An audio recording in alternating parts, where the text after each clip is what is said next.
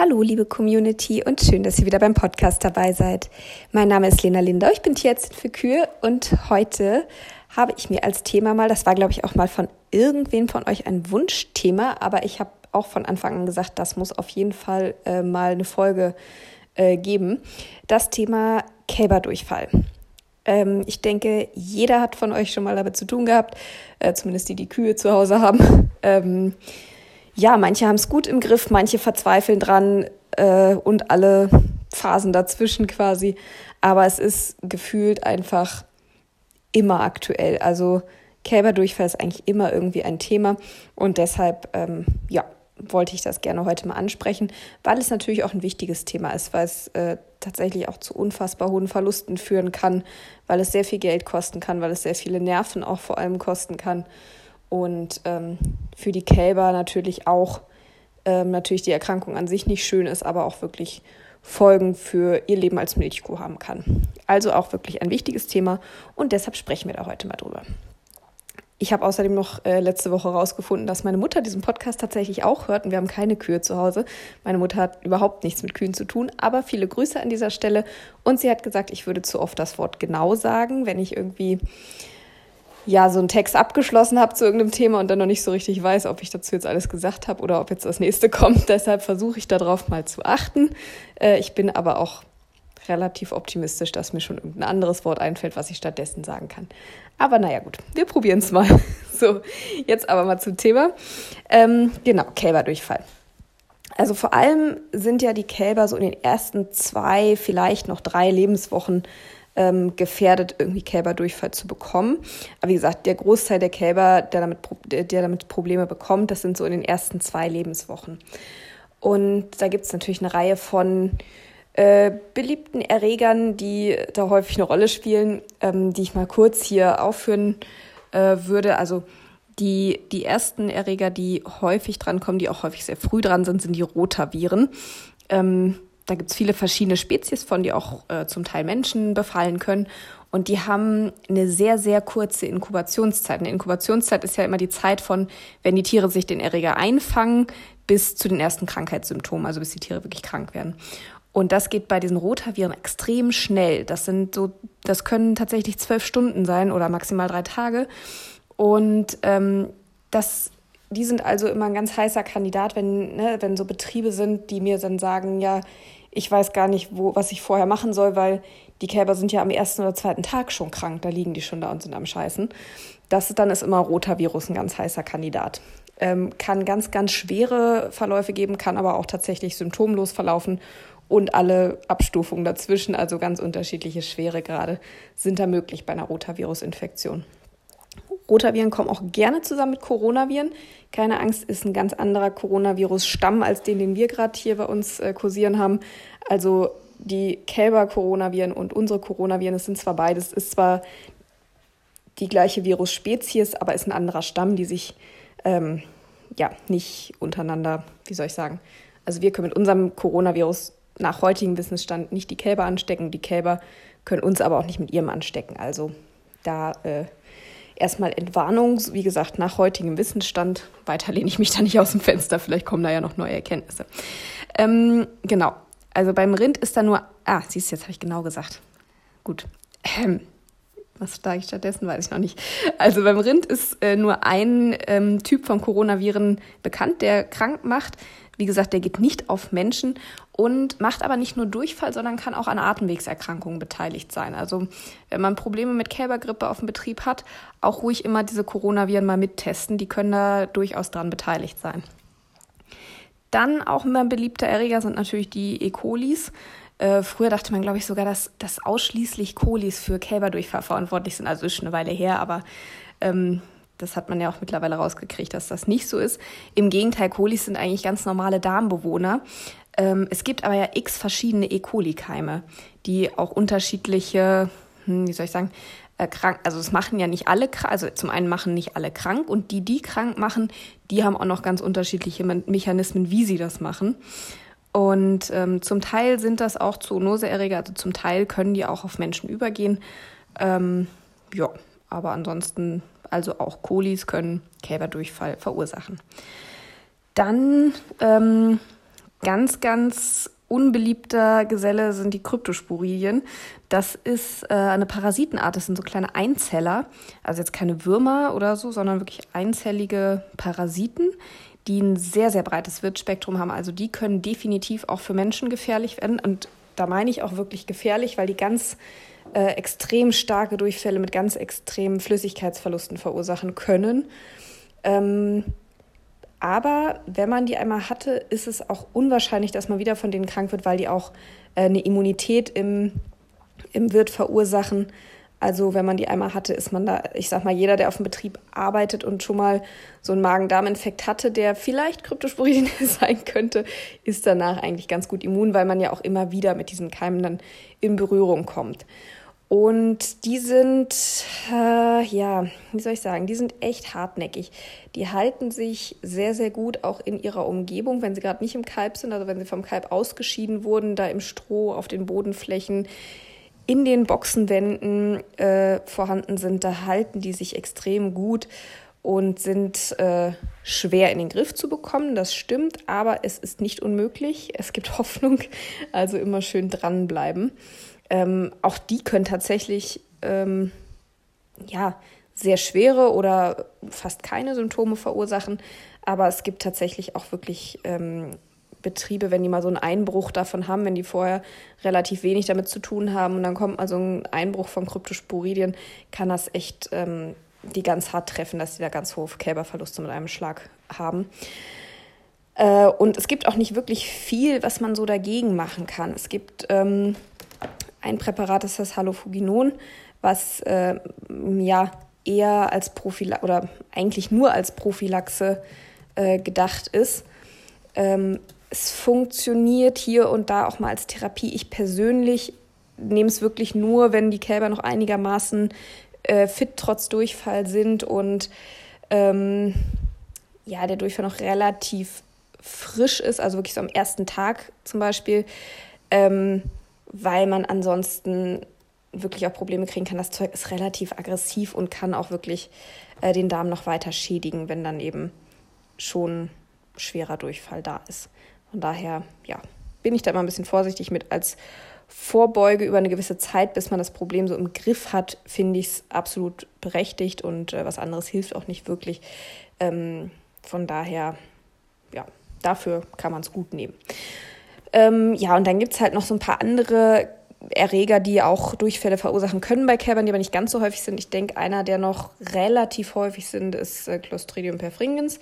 Äh, vor allem, wenn den Kälbern auch schon Silo gefüttert wird, was ich ja, wie ihr vielleicht, wenn ihr die Folge bei Kälberfütterung gehört habt, sowieso nicht so der Fan von bin. Ähm, aber wenn, dann kommt damit zum Beispiel, können die Clostridien an die Kälber geraten. Klar, Salmonellen, Noroviren, ähm, gut, ich sag mal, die etwas selteren, selteneren Sachen mittlerweile zum Glück, wie jetzt äh, BVD und Co. Ähm, gibt es auch noch hier und da, aber werden ja zum Glück seltener.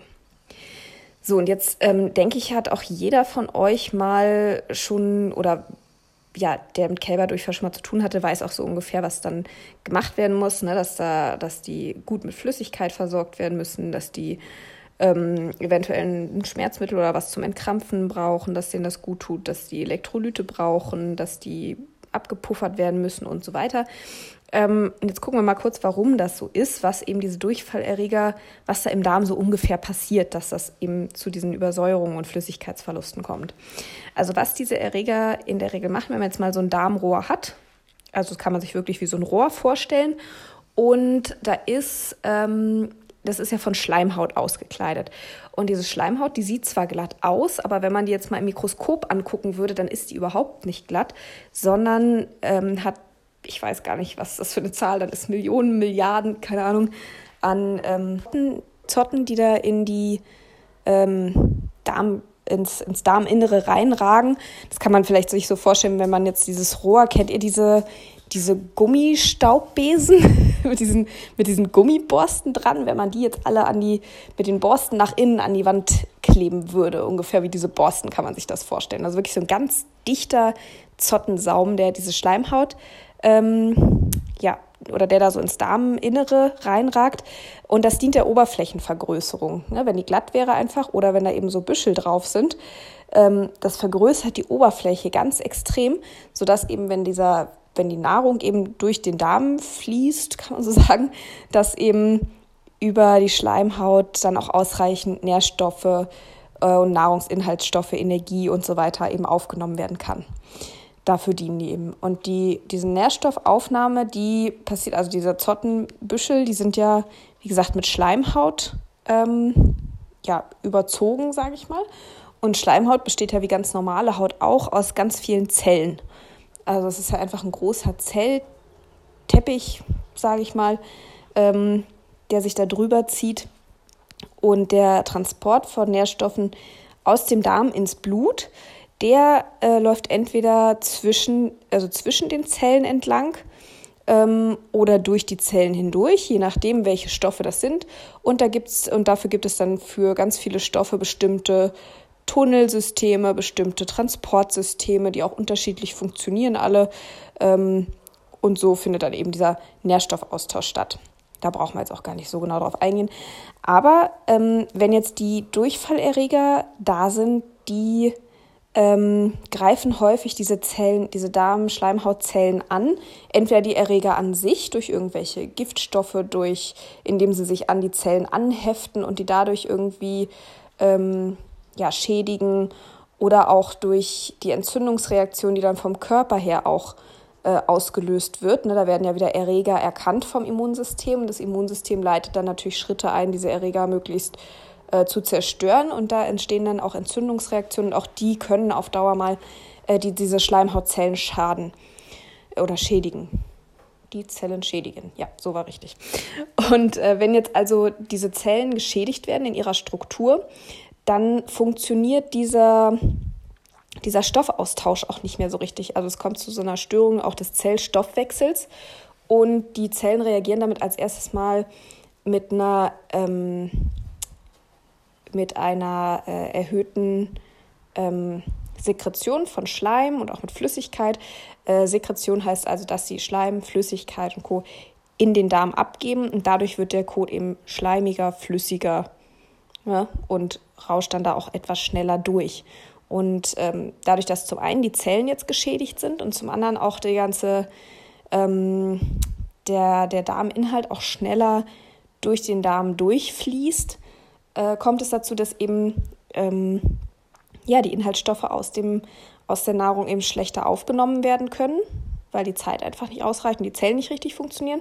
Und dadurch haben wir schon mal eine negative Bilanz an Wasser, weil nicht genug Wasser aufgenommen wird und zusätzlich ja noch welches in den Darm abgegeben wird. Aber auch zum Beispiel von Bicarbonat, das wird nicht ausreichend aufgenommen, auch Kalium. Ähm, ne, und durch diesen, durch diesen Verlust von Bicarbonat kommt es dann eben zu einer Übersäuerung. Dann ähm, haben wir, wenn das Ganze länger andauert, durch diesen ständigen, durch diese ständige Schädigung der äh, Darmzellen, kommt es auch zu, so einer, zu einer sogenannten Zottenspitzenatrophie. Also dass eben, ne, wie gesagt, die Zotten sind so wie diese kleinen Gummi, ähm, Gummiborsten von diesen Besen. Und die verkümmern dann so ein bisschen, ne? wenn die immer wieder geschädigt werden. Irgendwann äh, werden die kürzer, verkümmern so ein bisschen, funktionieren nicht mehr richtig. Dadurch kommt es dann zu einer sogenannten Kryptenzellhyperplasie. Das ist, da müsst ihr euch nicht merken, den Namen. Kryptenzellen, das sind einfach nur Zellen im Darm, die, äh, die Schleim produzieren, kann man mal vereinfacht sagen. Und durch diese, ähm, ja, durch diesen Mechanismus ähm, produzieren die noch mehr Schleim als sonst und geben den auch wieder in den Darm ab. Äh, das geht so ein bisschen einher mit diesen Stoffwechselstörungen der Zelle an sich, dass eben einfach mehr Schleim produziert wird, der Kot an sich oder der Darminhalt flüssiger wird. Aber was noch viel wichtiger ist, dass eben durch diese Spitzenatro äh, Zottenspitzenatrophie, also durch diese Verkümmerung der, dieser Zotten, auch die Nahrung, wie gesagt, ja schlechter zum einen schlechter verdaut wird und zum anderen aber auch die Inhaltsstoffe schlechter aufgenommen werden. Das ist dann, äh, wird dann auf schlau heißt das dann immer mal Digestion und mal Absorption, also eine, eine schlechte Verdauung und eine schlechte Aufnahme. Ja, und dadurch haben wir im Darm Innenraum quasi, in diesem Nahrungsbrei, eine viel höhere Konzentration von diesen ganzen Salzen und Nährstoffen, die das Kalb ja mit der Nahrung aufnimmt. Und da zieht dann das über einen osmotischen Druck. Also der Körper ist ja immer, ähm, gibt sich ja immer Mühe, einen Konzentrationsausgleich zwischen ähm, ja, Hohlräumen und dem Außenbereich zu schaffen, sagen wir so, ne? Ähm, dass da immer im Innenraum zum Beispiel eben von diesem Darmrohr und außerhalb äh, im Blut eben, dass da gleiche Konzentrationen an gelösten Stoffen herrschen. So, und weil er diese Stoffe aus der Nahrung jetzt eben nicht ins Blut aufnehmen kann, was ja sonst den Konzentrationsausgleich schaffen würde, macht das jetzt andersrum, dass er also eben die Stoffe im Darm stattdessen verdünnt, indem eben Wasser in den Darm gegeben wird. Und ähm, dadurch hat er dann wieder den Ausgleich zwischen innen und außen quasi. Aber das sorgt natürlich auch wieder dafür, ne, wenn Wasser in den Darm einströmt, das Ganze wird flüssiger, fließt schneller durch den Darm durch, was dann wiederum den, die Austrocknung und die äh, Azidose wegen des Bicarbonatverlusts noch erhöht. Ich hoffe, das war jetzt einigermaßen nachvollziehbar. Ich habe es versucht. Es ist schwierig, das so zu erklären. Es gibt da so tolle Schaubilder für, die sind dann viel besser verständlich, wenn man sich das angucken kann. Aber ich hoffe auch, ähm, ja, ich hoffe mal, dass auch so äh, das einigermaßen verständlich war. So, und dann kommt es ja häufig dazu, dass die Kälber dann äh, weniger Appetit haben, weil sie Bauchschmerzen haben, weil es ihnen durch die Azidose nicht gut geht, weil sie ein bisschen geschwächt sind vom Kreislauf her durch den Wasserverlust und dann auch weniger Nahrung zu sich nehmen. Das äh, also eine Unterversorgung irgendwo da ist. Und durch diesen, dadurch, dass die Nahrung auch schlechter verdaut und schlechter aufgenommen werden kann, das beides sorgt dann außerdem noch zusätzlich für eine negative Energiebilanz. Kennen wir sonst eher von unseren Milchkühen, aber natürlich auch bei den Kälbern, wenn die nicht richtig fressen, beziehungsweise das, was sie fressen, auch nicht richtig verdaut werden kann. Dann haben auch unsere Kälber mal eine negative Energiebilanz. Und das sorgt dann noch allgemein für eine Schwächung des Immunsystems natürlich, weil auch das Energie braucht. Also ist auch eine Resistenzminderung da. Und äh, ja, wie gesagt, einfach auch eine äh, Minderversorgung mit Energie. Und Energie wird ja für alles im Körper gebraucht. Beim Kalb in dem Moment auch ganz wichtig, zum Beispiel zur Erhaltung der Körpertemperatur. Na, das ist immer das Erste bei den Kälbern. Ähm, weil die einfach ne, so klein sind, noch nicht so widerstandsfähig sind und im Gegensatz zu ihrem Körpervolumen eine relativ große Oberfläche haben, wo dann auch viel in, äh, Wärme schnell verloren gehen kann. Gerade im Winter ähm, kommen die dann ganz schnell auch ans Frieren und richtig eine Untertemperatur. Genau. Ja, und was mache ich jetzt, wenn mein Kalb Durchfall hat? Also Einzeltiere, ähm, ich, wenn jetzt wirklich mal auf einem Betrieb wenig Durchfallprobleme sind und jetzt erwischt es doch mal ein Kalb, aus welchen Gründen auch immer, ähm, da mache ich dann mache ich dann gerne einen Schnelltest. Es gibt ja verschiedene Schnelltests äh, auf unterschiedliche Erreger. Ich habe so einen Kombitest, da ist äh, Rotavirus drin, Coronavirus, ähm, irgendwie zwei, drei Stämme von diesen Kolis, die krank machen und Kryptosporidien.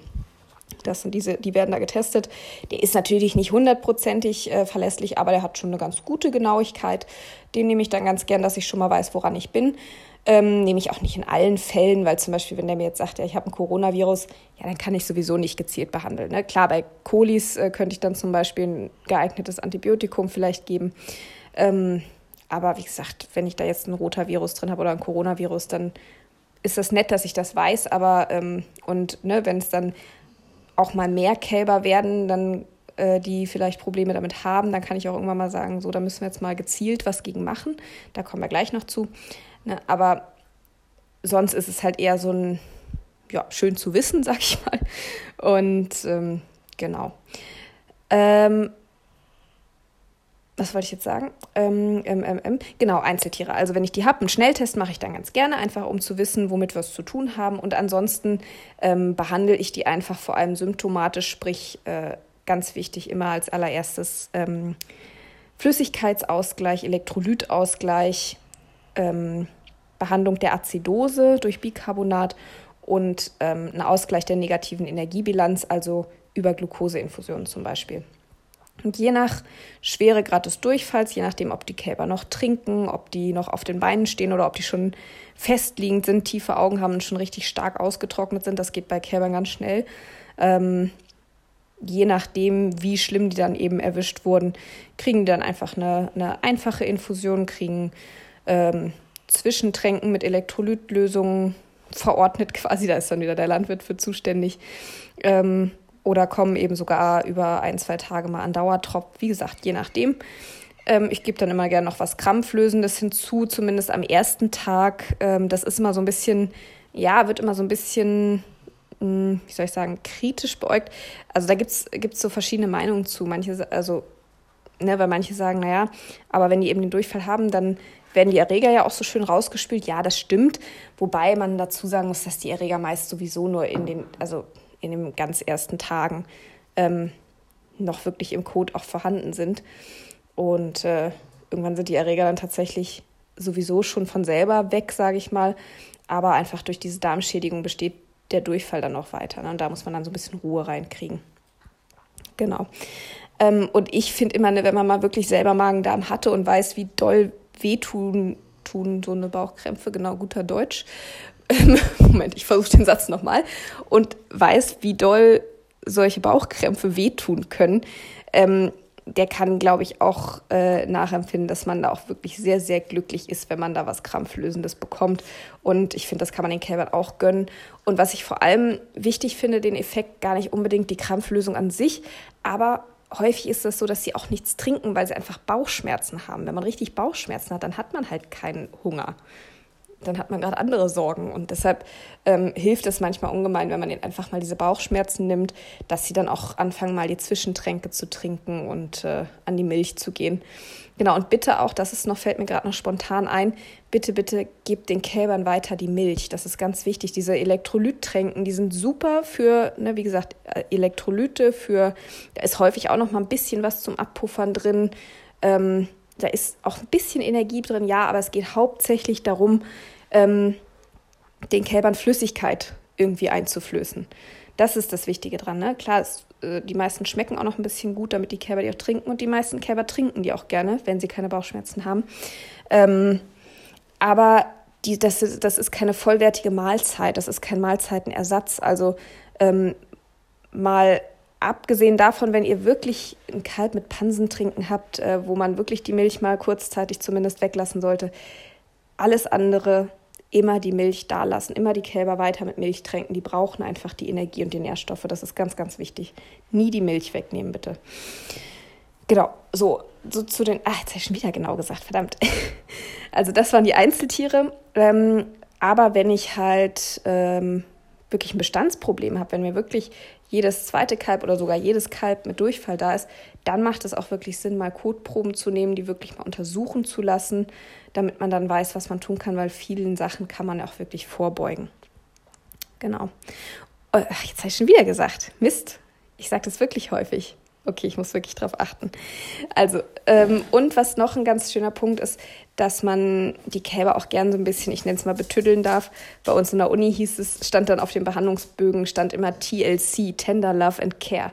Also, das hieß einfach, dass man den Kälbern vielleicht mal ein Deckchen auflegt, ähm, da eine Rotlichtlampe vielleicht noch drüber hängt, dass sie ein bisschen Wärme haben, dass sie sich so ein bisschen umsorgt fühlen, dass man ja, vielleicht, vielleicht ist es Einbildung, aber ich hatte auch wirklich den Eindruck, ne, dass so ein Kalb, das ist einfach auch noch ein kleines, kleines Tierkind irgendwie, dass die sich auch so ein bisschen behütet fühlen wollen manchmal, ne? Also dass man da auch wirklich ähm, denen nicht einfach nur die Spritze irgendwo reinrammt und den die Infusion eben mal wechselt, sondern da kann man auch ruhig mal kurz mal einmal äh, drüber streicheln, ein bisschen Duzi-Duzi machen. Das äh, habe ich so das Gefühl, irgendwie den, das tut den manchmal auch ganz gut, so ein bisschen Seele streicheln. Weil die sind dann schon ziemlich platt und Herrgott, tut ja keinem weh. Und wenn es ein bisschen hilft, ist auch gut. Genau. Also Ersatz von Verlusten, Nährstoffbedarf decken, das ist das Allerwichtigste erstmal. Und ähm, was wollte ich jetzt noch sagen? Achso, genau, zur, also zur Azidose noch. Ähm, da darf man auch nicht den Fehler machen, zu sagen, naja, die sind ja nicht so doll ausgetrocknet, dann haben die sicherlich auch keine Azidose. Das, ist, das hat tatsächlich relativ wenig Zusammenhang miteinander, der, der Austrocknungsgrad und die, und die Stärke der Azidose. Also die Azidose kann auch, äh, wenn der Durchfall schon gar nicht mehr so schlimm ist, wenn die noch so ein bisschen breiig ist vielleicht, dann kann die trotzdem noch sehr, sehr ausgeprägt sein. Also Azidosebehandlung immer ganz wichtig. Äh, da kann man auch selber ganz toll gleich bei den ersten Anzeichen von Durchfall ähm, gegensteuern, indem man zum Beispiel, es gibt es so für Kälber extra so Bicarbonat, Boli, den man dann die man denen dann schon mal eingeben kann. Das hilft häufig schon ganz gut weiter, ähm, dass die ein bisschen Appetit behalten, weil sobald die wirklich Azidose haben, äh, verlieren die ganz häufig auch den Appetit und trinken nicht mehr. Also um die Trinklust so ein bisschen zu erhalten, ist das immer eine schöne Sofortmaßnahme, finde ich. Und im Zweifel kommen die Kälber, Entschuldigung, mit einer leichten Alkalose durch vielleicht etwas zu viel Bicarbonat-Bulli, kommen die erstmal besser zurecht als mit einer Azidose. Herrje. Also das, ähm, wie gesagt, nicht nach dem Grad der Austrocknung gehen, ob die jetzt tiefe Augen haben oder nicht oder sowas, sondern eher nach dem Allgemeinbefinden. Ne? Wenn, wenn man merkt, die sind so ein bisschen ja, gedämpft vom Allgemeinbefinden, so ein bisschen müde. Vielleicht stehen sie auch nicht mehr so sicher. Das muss nicht, aber irgendwie sehen die gar nicht so ausgetrocknet aus. Das kann gut sein, dass das von der Azidose kommt. Also von daher da ruhig immer ähm, dranbleiben und wie gesagt, auch den Flüssigkeitsverlust nicht unterschätzen, selbst wenn man ihnen noch nichts ansieht. Aber ähm, die können tatsächlich bis zu 20 Prozent ihres Körpergewichts pro Tag an Flüssigkeit verlieren. Also als Faustzahl kann man mal so von 10 Prozent auf jeden Fall ausgehen. Aber es kann auch echt ganz, ganz böse sein. Also von daher ist wirklich wichtig, dass man da schnell reagiert, gleich bei den ersten Anzeichen. Wie gesagt, Bicarbonatboli und Zwischentränke immer anbieten mit äh, Elektrolyten. Das ist ganz wichtig. Und auch bei den Elektro... ich habe einen Frosch im Hals, meine Güte. Bei den Elektrolyten, ähm, bei den Inhaltsstoffen gucken, wie gesagt, dass da ein Puffer drin ist, also Natriumbicarbonat, dass die Kälber den gerne trinken. Und das reicht auch schon. Mehr muss so, ein, so eine Elektrolyttränke gar nicht erfüllen. Das muss nicht das Gott weiß, wie teure ähm, Produkt von Firma XY sein. Ähm, das ist halt, also ohne denen was Böses äh, zu wollen, ne? aber die Sachen, die da drin sind, so ein Natriumbicarbonat ähm, und so ein paar Elektrolyte, das ist halt nichts Teures, ne? Und da werden dann häufig noch, äh, Gott weiß, wie viele Zusatzstoffe mit aufgelistet. Das sieht dann toll aus, ne? Was da dann alles an verschiedenen Zucker- und Energiequellen und Gott weiß, was drin ist. Das schadet auch sicher um Gottes Willen alles nichts. Aber wie gesagt, Sinn und Zweck einer Elektrolyttränke ist, dass die Kälber ein bisschen abgepuffert werden, so ein, so ein Grundstock an Natriumbicarbonat drin ist. Und vor allem aber noch viel wichtiger, dass sie Flüssigkeit bekommen. Um mehr geht es in dem Moment nicht. Das heißt, wie gesagt, da muss einfach nur Natriumbicarbonat drin sein und die müssen es gut trinken. Ne? Alles andere ist erstmal zweitrangig. Hauptsache, die trinken das Zeug und kriegen dadurch Wasser. Das ist Sinn und Zweck der ganzen Aktion und nichts anderes. Also wie gesagt, man muss sich damit nicht arm machen. So, und dann, ihr wisst ja, vorbeugen besser als heilen. Also bitte, bitte versuchen, Kälberdurchfall so gut wie möglich vorzubeugen. Da ist das Aller, Allerwichtigste, ist einfach schon die Geburt, dass die Geburt in einer sauberen Umgebung stattfindet, weil das ist immer das, wo die Kälber als allererstes mit in Berührung kommen, in der Abkalbebox. Da plumpsen die ins Stroh, also hoffentlich ins Stroh und eben nicht auf Spalten, auf Mist oder auf sonstiges, sondern wirklich in sauberes, schönes, frisches Stroh. Ähm, Punkt 1, der Transport in die Box rüber natürlich, vielleicht nicht in der Schubkarre, wo man sonst den Mist aus den Kälberboxen mit wegkarrt. Ähm, und bitte in eine saubere, gut gereinigte, mit alkalischem Schaumreiniger gereinigte, danach gut getrocknete und dann gut desinfizierte ähm, Kälberbox, die auch mit frischem, sauberen Stroh eingestreut ist, im Idealfall sogar noch ein paar Tage leer gestanden hat. Ähm, das wäre so das Nonplusultra und das ist super, super wichtig, dass die Kälber eben nicht gleich bei der Geburt und äh, in ihren ersten zwei, drei Lebensstunden gleich direkt die volle Keimbombe in, ja, eingeimpft bekommen. Das ist mir immer sehr, sehr wichtig. Und Punkt zwei, mindestens genauso wichtig, wenn nicht noch wichtiger, Kolostrumversorgung. Das ist, ist immer so ein, hm, ja, ein Thema, was mir unglaublich wichtig ist und wo auch, ne, wenn man auf den Höfen die Leute fragt, äh, hier Kolostrum, es wissen immer alle genau, wie es gemacht wird ne, oder wie es gemacht werden soll. Aber wenn man dann mal fragt, macht ihr es denn auch so? Ja, naja, nachts stehe ich jetzt nicht auf und gebe noch was. Verstehe ich absolut. Ich hasse es auch wie die Pest, wenn ich nachts aus dem Bett geklingelt werde. Ich meine, wenn man erstmal unterwegs ist, geht's. Aber ne, im ersten Moment ist das so, oh nee, komm, ich drück's Handy aus und mache, ich weiß nicht, ich gehe doch aufs Amt, da muss ich nicht nachts raus. Nein, Quatsch. Aber ich weiß, dass das unglaublich lästig ist und man muss sowieso am nächsten Morgen früh raus und hat einfach keinen Bock, dann sich noch nachts eine Stunde da um die Ohren zu schlagen und dem Kalb irgendwie Kolostrum einzuflößen. Aber bitte, bitte macht es. Ich weiß, es ist lästig, ich weiß, es kostet Zeit, aber ein krankes Kalb kostet einfach noch viel, viel mehr Zeit und Geld und Behandlung und Folgekosten. Von daher lohnt sich das, diese Stunde, die man da vielleicht verbringt, dann zu investieren, dass man danach gesunde Kälber hat. Und beim Kolostrum, da gelten einfach für mich, ne, da gibt es ja immer, weiß ich nicht, äh, sechs Liter in drei Stunden, vier Liter in zwei Stunden, Gott weiß, was da alles für Zahlen immer gibt, äh, jede Woche eine andere gefühlt. Ähm, für mich gilt immer die 4F oder 4V-Regel, je nachdem, wie man will. Nehmt die Buchstaben nicht so genau, es geht um den, um den Ton des Buchstabens. Ja, also das ist einfach viel, frisch, früh und von guter Qualität. Die vier Kriterien sollten erfüllt sein, wobei frisch würde ich mal in Klammern setzen. Ähm, wenn man aus irgendwelchen Gründen auf äh, Kolostrum-Reserven zurückgreifen muss, dann ist das auch völlig in Ordnung. Ähm, da gilt für mich dann eher der Grundsatz viel, früh und von guter Qualität und wenn möglich auch noch frisch von der eigenen Mutter. Das wäre dann ideal.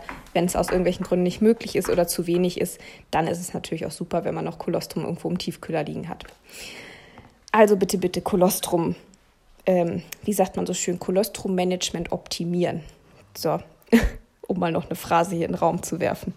Genau weil das natürlich auch, ähm, klar, auf der einen Seite zum einen gibt es die Antikörper ins Blut ab, aber es wirkt auch direkt lokal im Darm. Ne? Also wenn wir ja vorhin über die Rotaviren gesprochen haben, die quasi sofort nach der Geburt teilweise im Kalb sind ähm, oder auch andere Keime, dann ist das natürlich super, wenn man da direkt auch einen Gegenspieler äh, mit dem Kolostrum dem Kalb einimpfen kann quasi. Dann gibt es natürlich für verschiedene... Ähm, für verschiedene Erkrankungen, gerade roter Corona zum Beispiel, ganz tolle Muttertierimpfungen, die unfassbar gut wirken wenn das mit dem Kolostrum richtig gemacht wird. Ne, Ausrufezeichen. Aber wenn das äh, funktioniert, dann wirken diese Muttertierimpfungen echt Wunder und manche wollen auch nicht mehr ohne und sollten auch nicht ohne. Und also das finde ich persönlich eine ganz super Sache.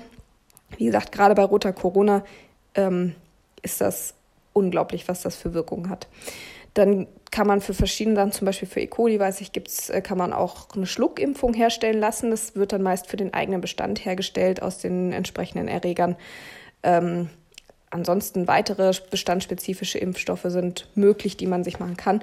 Und ansonsten ist es halt hauptsächlich, ja, hat das Ganze auch einfach viel mit Hygiene zu tun, muss man einfach so sagen. Ne? Und zwar sowohl die Umgebungshygiene ähm, als auch die Tränkehygiene, ganz wichtige ganz wichtiger Punkt, dass eben, hatten wir auch beim Thema Kälberfütterung schon mal, dass bitte auch die Eimer regelmäßig gesäubert werden. Mit regelmäßig meine ich täglich. Man muss ja nicht täglich die ne, reinigen, desinfizieren und hast du nicht gesehen, aber einmal am Tag mindestens, also bei Ad libitum Tränke einmal am Tag, bei restriktiver Fütterung meiner Ansicht nach auch gerne zweimal am Tag, wenigstens einmal mit heißem Wasser oder mit warmem Wasser ähm, ausspülen und auch den, ne, durch den Nuckel ähm, sprühen, wirklich dass da wenigstens die Milchreste aus dem Eimer raus sind. Mhm, beim ersten Durchspülen nicht ganz heißes Wasser nehmen, weil dann häufig die, ähm, die Eiweiße, glaube ich, sind das dann äh, ausfallen und sich festbacken. Aber warmes Wasser, wie gesagt, ne, einmal die Milchreste rausspülen, einmal umgekehrt aus, aufhängen, dass sie trocknen können. Das sollte, sollte eigentlich für jeden machbar sein. Dann wöchentlich idealerweise oder mindestens nach jedem Kälberdurchgang dann auch wirklich alle Eimer richtig mit alkalischem Reiniger reinigen, desinfizieren, auseinanderbauen, die äh, Einzelteile im, im Nuckel, das Ventil und alles reinigen. Ganz, ganz wichtig. Und auch, das gehört auch noch mit dazu, dass wirklich auch jedes Kalb seinen Eimer hat und behält während des Durchgangs. Ne? Dass man nicht alle Eimer abbaut, äh, einmal durchspült und dann irgendwie wieder hinhängt, sondern dass die in irgendeiner Form durchnummeriert oder mit Farbmarkierung oder wie auch immer, seid da kreativ Ne, aber dass die Eimer irgendwie den Kälbern zugeordnet werden können, sodass jedes Kalb immer seinen Eimer bekommt. Das ist auch noch ganz wichtig dafür. Und auch noch ähm, mal abschließend zu sagen, ach so, genau, dann Tränke-Reihenfolge bzw. Versorgungsreihenfolge auch ganz wichtig. Immer von jung nach alt, von gesund nach krank, von weiblich zu männlich. So die Grundregel. Soweit das irgendwie eingehalten werden kann, macht das Sinn, das auch zu tun. Und wer es ganz richtig gut machen will, der zieht noch Handschuhe an bei der Versorgung der Kälber, ne? einfach die normalen Einweghandschuhe, die man auch beim Melken zum Beispiel tragen soll. Ähm, hat vielleicht sogar im besten Fall noch für einen Kälberstall, wenn der einigermaßen abgeschlossen ist, noch ähm, oder auch wenn er nicht abgeschlossen ist, auch wenn da die Iglus auf dem Hof stehen, trotzdem kann man das gut machen. Ähm, eigene Stiefel, einen eigenen Overall dafür eben übergezogen. Tut auch keinem weh, geht schnell und hat auch viel, viel Wirkung nochmal. Genau, und man muss da natürlich noch dazu sagen, dass auch nicht jeder Kälberdurchfall durch Erreger verursacht wird. Also auch Tränkefehler, vor allem sowas wie Konzentrationsschwankungen, Temperaturschwankungen und so weiter, ähm, das kann natürlich auch ähm, Durchfälle verursachen. Also es müssen nicht immer irgendwelche Krankheitserreger sein, ähm, die man dann, wo man irgendwas gegen spritzen kann oder so, sondern man kann da auch gerne mal äh, immer mal seine eigenen Arbeitsabläufe, seine eigenen Gewohnheiten so ein bisschen hinterfragen und äh, sich mal so ein bisschen versuchen, selbst quasi von außen zu beobachten. Das ist schwierig, weiß ich, aber einfach wirklich mal bewusst auch beim Kälber füttern, mal seine, ähm, seine Arbeitsschritte so durchgehen und gucken, kann auch da vielleicht irgendwas sein, was ich mir vielleicht angewöhnt habe, ohne es zu merken. Und, ähm, und dadurch kriegen die Kälber vielleicht den Durchfall, dass ich zum Beispiel weiß ich nicht, ist ja was, was nimmt denn so am meisten Zeit weg, wenn ich Milchaustauscher anrühre, dass ich zum Beispiel vielleicht die Anrührtemperatur zu niedrig habe, weil ich irgendwie ein bisschen ungeduldig bin, nicht warten möchte, bis es jetzt wirklich auf diesen 45 Grad ist, sondern vielleicht schon bei 40 Grad das anfange reinzurühren, dann vielleicht auch nicht eine halbe Minute rühre, sondern eben nur mal, nur mal durchrühre, löst sich ja ganz schön auf. Und dann habe ich aber unter Umständen die, die Fette nicht richtig gelöst, weil die Temperatur zu niedrig war, weil die mechanische Zerkleinerung durchs Umrühren mit dem Schneebesen nicht richtig äh, stattfindet und sowas kann dann auch ganz schnell mal zu Kälberdurchfall führen. Wenn ich im Winter zum Beispiel die Eimer quer über den Hof schleppen muss, wenn die also von mir aus in in der Milchkammer beim Anrühren hatten die vielleicht noch ihre 38, 40 Grad. Aber wenn ich bei minus 10 Grad damit einmal quer über den Hof laufe, haben die beim Kalb vielleicht schon nur noch 35 Grad, die Tränken. Das kann auch schon reichen, dass dann eben die Gerinnung im Labmagen nicht richtig funktioniert bei den Kälbern und schon gibt es Kälberdurchfall.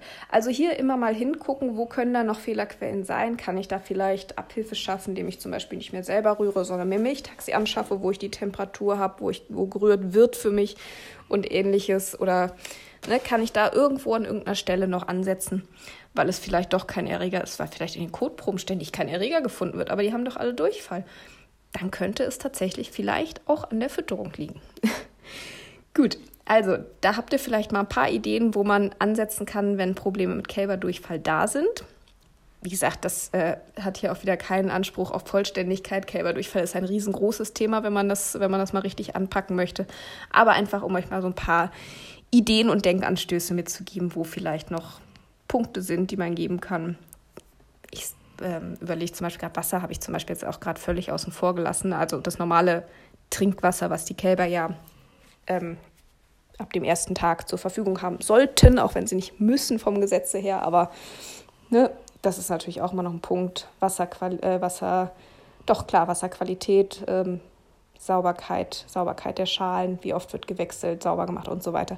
Aber wie gesagt, ich denke, ihr habt äh, eine Idee bekommen, worum es mir geht und ähm, könnt da ja für, äh, vielleicht für euch auch ähm, irgendwie noch mal was rausziehen, ein, zwei Punkte, wo ihr sagt, ach guck mal, da kann ich ja tatsächlich mal nachgucken dann hätte ich jetzt äh, doch schon was erreicht. also schreibt mir wie immer gerne eure Erfahrungen, was ihr an Erregern oder vielleicht auch an Fütterungspunkten bei euch im Betrieb habt oder hattet oder wie ihr was in den Griff bekommen habt, wenn ihr Erfolge gefeiert habt beim Kampf gegen den Kälberdurchfall sozusagen, dann ähm, schreibt das immer gerne auch in die Kommentare. Dann äh, können da vielleicht auch andere noch von profitieren. Und ja, dann bedanke ich mich bei euch erstmal ganz herzlich fürs Zuhören, wünsche euch eine ganz tolle Woche mit möglichst wenig durchverkrankten Kälbern und wenn ihr mir auch einen Gefallen tun wollt, dann bewertet den Podcast auch gerne bei iTunes oder wo auch immer ihr den hört. Und wenn ihr möchtet, hören wir uns dann beim nächsten Mal wieder. Bis dahin, macht's gut.